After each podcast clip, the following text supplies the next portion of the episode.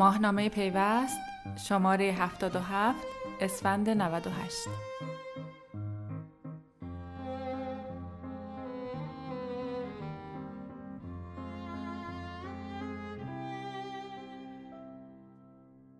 سرنوشت بازار مرکز داده و رایانش ابری ایران به کجا خواهد رسید؟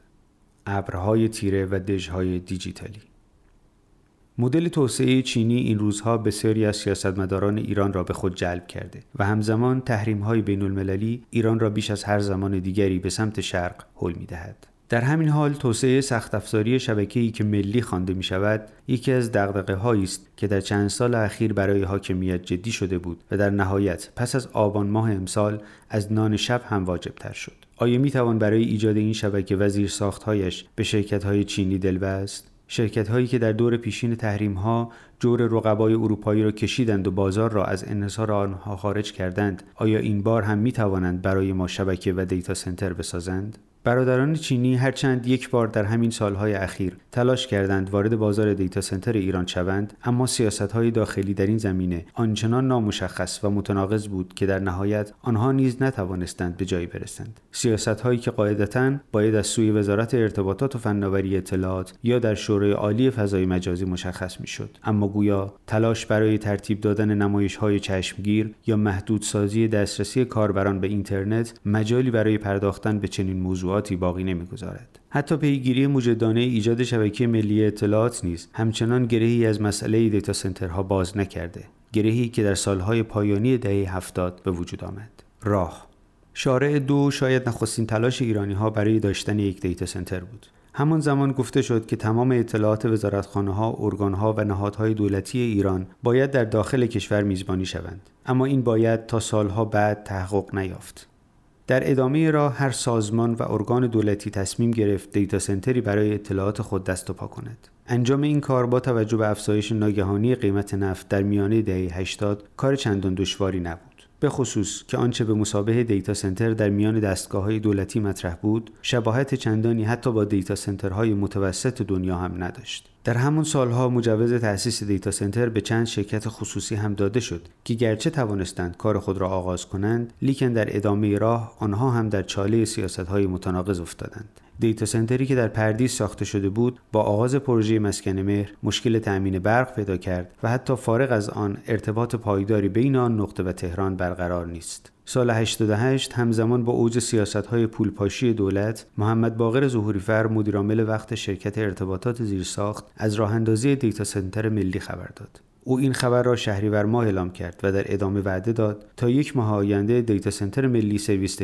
خود را آغاز می کند. البته از آن یک ماه بیش از ده سال گذشته و هنوز خبری از آن پروژه نیست. همان روزها اعلام شد دو شرکت زعیم و ایزیران که هر دو ریشه های نظامی دارند قرار است به صورت مشارکتی دیتا سنتر ملی را راه اندازی کنند. آبان همان سال مؤسسه اطلاع رسانی تبیان وابسته به سازمان تبلیغات اسلامی مرکز خدمات داده اینترنتی خود را رونمایی کرد که همچنان مشغول کار است. یک سال بعد رضا تقیپور وزیر ارتباطات و فناوری اطلاعات اعلام کرد تا سال 90 دیتا سنتر ملی در اختیار تمام دستگاه ها قرار می گیرد. و تنها چند ماه پس از آن در خرداد سال 90 هادی ملک پرست مدیر کل تحقیق و توسعه شرکت فناوری اطلاعات گفت پروژه ابر دیتا سنتر تا پایان سال جاری در استانهای اصفهان، بوشهر، آذربایجان شرقی، مرکزی، گلستان، قم و تهران تکمیل و نهایی می شود. دی سال 90 نیز علی حکیم جوادی رئیس سازمان فناوری اطلاعات اعلام کرد سال آینده تمام استانها از دیتا سنتر بهرهمند خواهند شد. او ایجاد این زیرساخت را برای طراحی شبکه ملی اطلاعات ضروری دانست. اما در این میان عبدالرضا رحمانی فضلی که آن زمان رئیس دیوان محاسبات کشور بود در آذر ماه از راه اندازی سی دیتا سنتر استانی دیوان محاسبات خبر داد گویا دستگاه های دیگر نمی‌خواستند در انتظار وعده های وزارت ارتباطات روزها را سپری کنند گرچه سرانجام سی بهمن 91 اولین دیتا سنتر استانی کشور در استان خوزستان افتتاح شد. آبان همان سال نیز سعید مرتضوی که برای مدت کوتاهی مدیرعامل سازمان تامین اجتماعی بود فاز نخست مرکز داده سازمان تامین اجتماعی را افتتاح کرد و از افتتاح فاز دوم این مرکز در 22 بهمن و افتتاح فاز سوم و تکمیل و نهایی شدن این دیتا سنتر تا پایان سال 91 خبر داد و گفت دیتا سنتر سازمان تامین اجتماعی سومین و بزرگترین مرکز داده کشور و جزو ده دیتا سنتر بزرگ خاورمیانه است. سال 92 زمانی که وزارت ارتباطات بدترین روزهای خود را سپری می کرد و تا لبه ادغام پیش رفته بود محمد حسن نامی وزیر ارتباطات و فناوری اطلاعات در گفتگو با خبرگزاری مهر از راه اندازی پروژه بصیر خبر داد که قرار بود به جای گوگل ارث فعالیت کند. طبیعتا چنین سرویسی داده های عظیمی تولید می کند که به دیتا سنتر بزرگی نیاز دارد و نامی نیز از این موضوع غافل نبود و گفت ما باید در طول سه سال آینده به حجم بالایی از ظرفیت مورد نظر برسیم. بر اساس ظرفیت در نظر گرفته شده برای دیتا سنتر این سایت حدود 2000 تا 2200 ترابایت خواهد بود که حتی افزایش به صورت آنلاین نیز امکان پذیر است. اما عمر وزارت نامی به راه اندازی چنین دیتا سنتری نرسید و او مرداد ماه همان سال جای خود را به محمود واعظی داد. تناقض واعظی که علاقه خاصی به امور خارجه داشت بهمن سال 94 در صفحه شخصی خود در شبکه اجتماعی کلوب درباره دیدار با وزیر صنعت و فناوری اطلاعات چین توضیح داد و نوشت قرار است شرکت هواوی چین یک مرکز داده در ایران تأسیس کند برای این کار حتی یک سند همکاری به امضا رسید و در دوران پسابرجام نیز تحقق آن چندان دور از انتظار نمی نمود. در همان روزها دیتا سنترهای استانی یکی یکی به بهره برداری می رسیدند. اما در نهادهای تصمیم گیر همه با این روند موافق نبودند. به عنوان مثال علیرضا شاه میرزایی عضو شورای عالی فضای مجازی راه اندازی دیتا سنتر از سوی شرکت زیرساخت را خلاف اصل 44 قانون اساسی و در راستای افزایش تصدی دولت و باعث تضعیف دیتا سنترهای داخلی خواند. ناصرعلی سعادت رئیس سازمان نظام صنفی رایانه‌ای کشور نیز از قول وزیر ارتباطات از ممنوعیت فعالیت دستگاه های اجرایی در حوزه راه اندازی مراکز داده دیتا سنتر سخن گفت. واعظی در روزهای پایانی حضور خود در وزارت ارتباطات دیتا سنترهای شاتل و آسیاتک را افتتاح کرد تا نشان دهد از این موضوع حمایت می کند. اما آیا این دیتا سنترها می توانستند جوابگوی نیازهای روزافزون کشور باشند؟ سال 96 ابوالحسن فیروزآبادی دبیر شورای عالی فضای مجازی در همایش ملی مراکز داده گفت ظرفیت های بزرگ دیتایی به دلیل مصرف 3 4 برابری انرژی نمی توانند در جزایر پراکنده و مراکز داده کوچک باشند و در حال حاضر مصرف مراکز داده کشور آمریکا بیش از برق مصرفی شهر مدرن و صنعتی نیویورک است. بنابراین اگر در کشور این مهم رعایت نشود و مراکز داده بزرگ در بخش خصوصی شکل نگیرند باید در آینده نیروگاه های عظیم راه اندازی شود تا تأمین کننده انرژی مراکز داده در کشور باشند. به نظر می رسد این سخنان در واکنش به رونمایی از دیتا سنترهای پراکنده شرکت‌های خصوصی بیان شده باشد هرچند به موضوع مهمی اشاره داشت. مصرف برق دیتا سنترها از جمله موضوعاتی است که در تمام دنیا مورد توجه قرار دارد. یک رک اگر با چهار سرور کار کند مانند یک اتاق در بسته است که پنج بخاری درون آن روشن باشد. همچنان که در سال 2010 با ده دقیقه سرچ در گوگل و استفاده از دیتا سنترهای گوگل می‌شد به مدت نیم ساعت شهر لاس وگاس نورانی ترین شهر دنیا را روشن نگه داشت. در همین حال به نظر نمی رسد در ایران کسی برای تأمین برق دیتا سنترها فکری کرده باشد و در ساخت دیتا سنترها استانداردهای مختلف لحاظ شود. استانداردهایی که دولت را بر آن داشت تا دیتا سنترهای موجود را رتبه بندی کند اما در همون حال موضوع پروانه فعالیت نیز به میان آمد سال 96 صادق عباسی شاهکوه معاون رگولاتوری گفت این مراکز ابتدا باید در نظام رتبه‌بندی دیتا سنترها که توسط سازمان فناوری اطلاعات در حال انجام است رتبه‌بندی شوند و گواهی رتبه‌بندی دریافت کنند و پس از آن مطابق با چارچوب پروانه‌ای که از سوی رگولاتوری تعیین می شود مجوز فعالیت بگیرند. قرار بود پیش‌نویس پروانه فعالیت دیتا سنترهای داخلی در رگولاتوری به زودی تدوین شود اما خبری از آن نشد. تردید دولت و بخش خصوصی درگیر رتبه‌بندی و تأمین برق و تخمین هزینه ها بودند که در روز پایانی تعطیلات نوروز سال 97 یک حمله اینترنتی برخی از مراکز داده و به دنبال آن تعداد زیادی از سایت های اینترنتی ایرانی را از کار انداخت. وجود یک ضعف امنیتی در سرورهای سیسکو دلیل این حمله اعلام شد. اشکالی که فقط به ایران مربوط نمی‌شد و برخی سرورها در سایر کشورها را هم دچار مشکل کرده بود. اما آنها ده روز قبلتر آپدیت نرم افزاری سیسکو را نصب کرده بودند و ایرانی ها یا تحریم بودند یا در تعطیلات. حمله مزبور که واکنش وزیر ارتباطات را نیز برانگیخت این سوال را جدیتر از قبل پیش کشید که آیا می توان دیتا سنتر داخلی داشت در حالی که همه تجهیزات آن از خارج تامین شود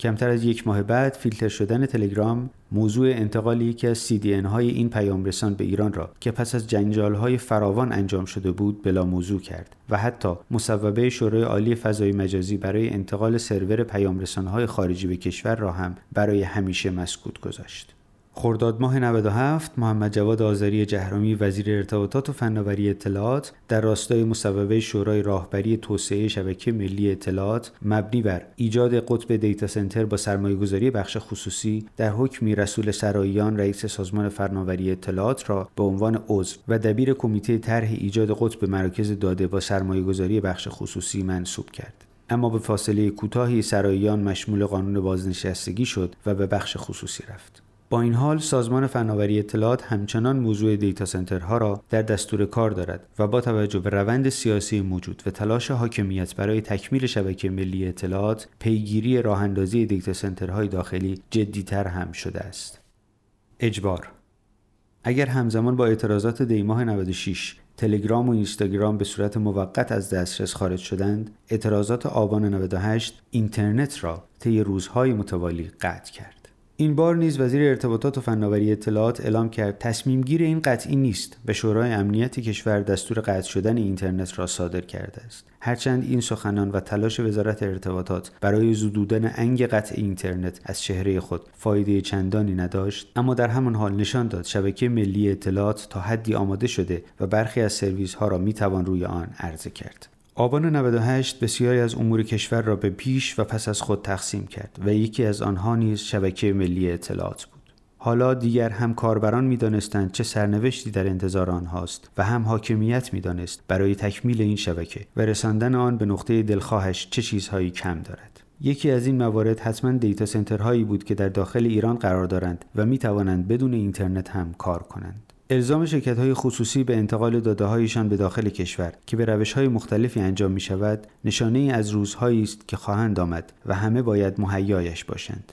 هم شرکت های سرویس دهنده و هم میزبانان داده ها همزمان با این رخدادهای سیاسی موضوع ورود 5G نیز یکی از مسائلی است که ضرورت توسعه دیتا سنترها را پررنگتر می کند از یک سو دیتاهای عظیمی که برای استفاده از اینترنت اشیا تولید می شود و از سوی دیگر ممکن نبودن استفاده از دیتا سنترهای بین المللی باعث می شود مدیران ارشد کشور به صرافت ساخت دیتا سنتر بیفتند. البته این در دسترس نبودن دیتا سنترهای بین المللی هم به موضوع تحریم ها باز می گردد و هم سیاست های کشور در زمینه امنیتی دانستن داده ها مجموعه این دلایل و اتفاقات سبب شد سازمان فناوری اطلاعات به نمایندگی از وزارت ارتباطات موضوع رتبه‌بندی دیتا سنترها را جدیتر دنبال کند و این روند با همکاری سازمان نظام صنفی رایانه‌ای پیگیری می شود. قرار است به زودی آن دسته از دیتا سنترهایی که ترافیک داده بالاتری دارند به عنوان سطح صفر معرفی شوند و پروانه فعالیت بگیرند تا بتوانند از تسهیلات در نظر گرفته شده استفاده کنند. در همین حال این سازمان پروژه های متعددی برای ایجاد دیتا سنترهای با ابعاد بزرگتر نیز در دست اجرا دارد که یکی از آنها ابر ایران است.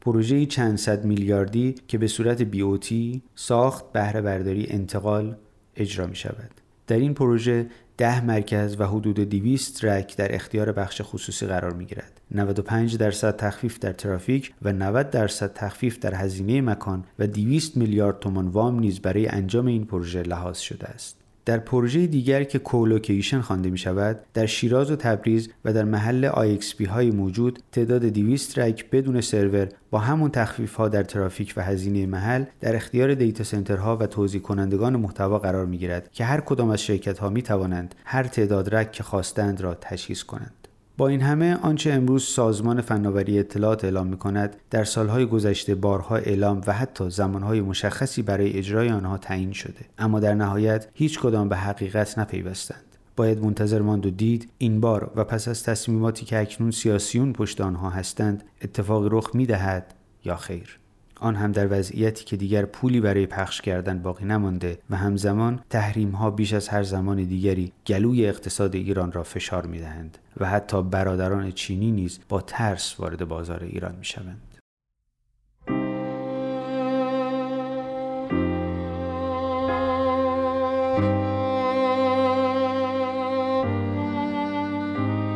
ماهنامه پیوست شماره 77 اسفند 98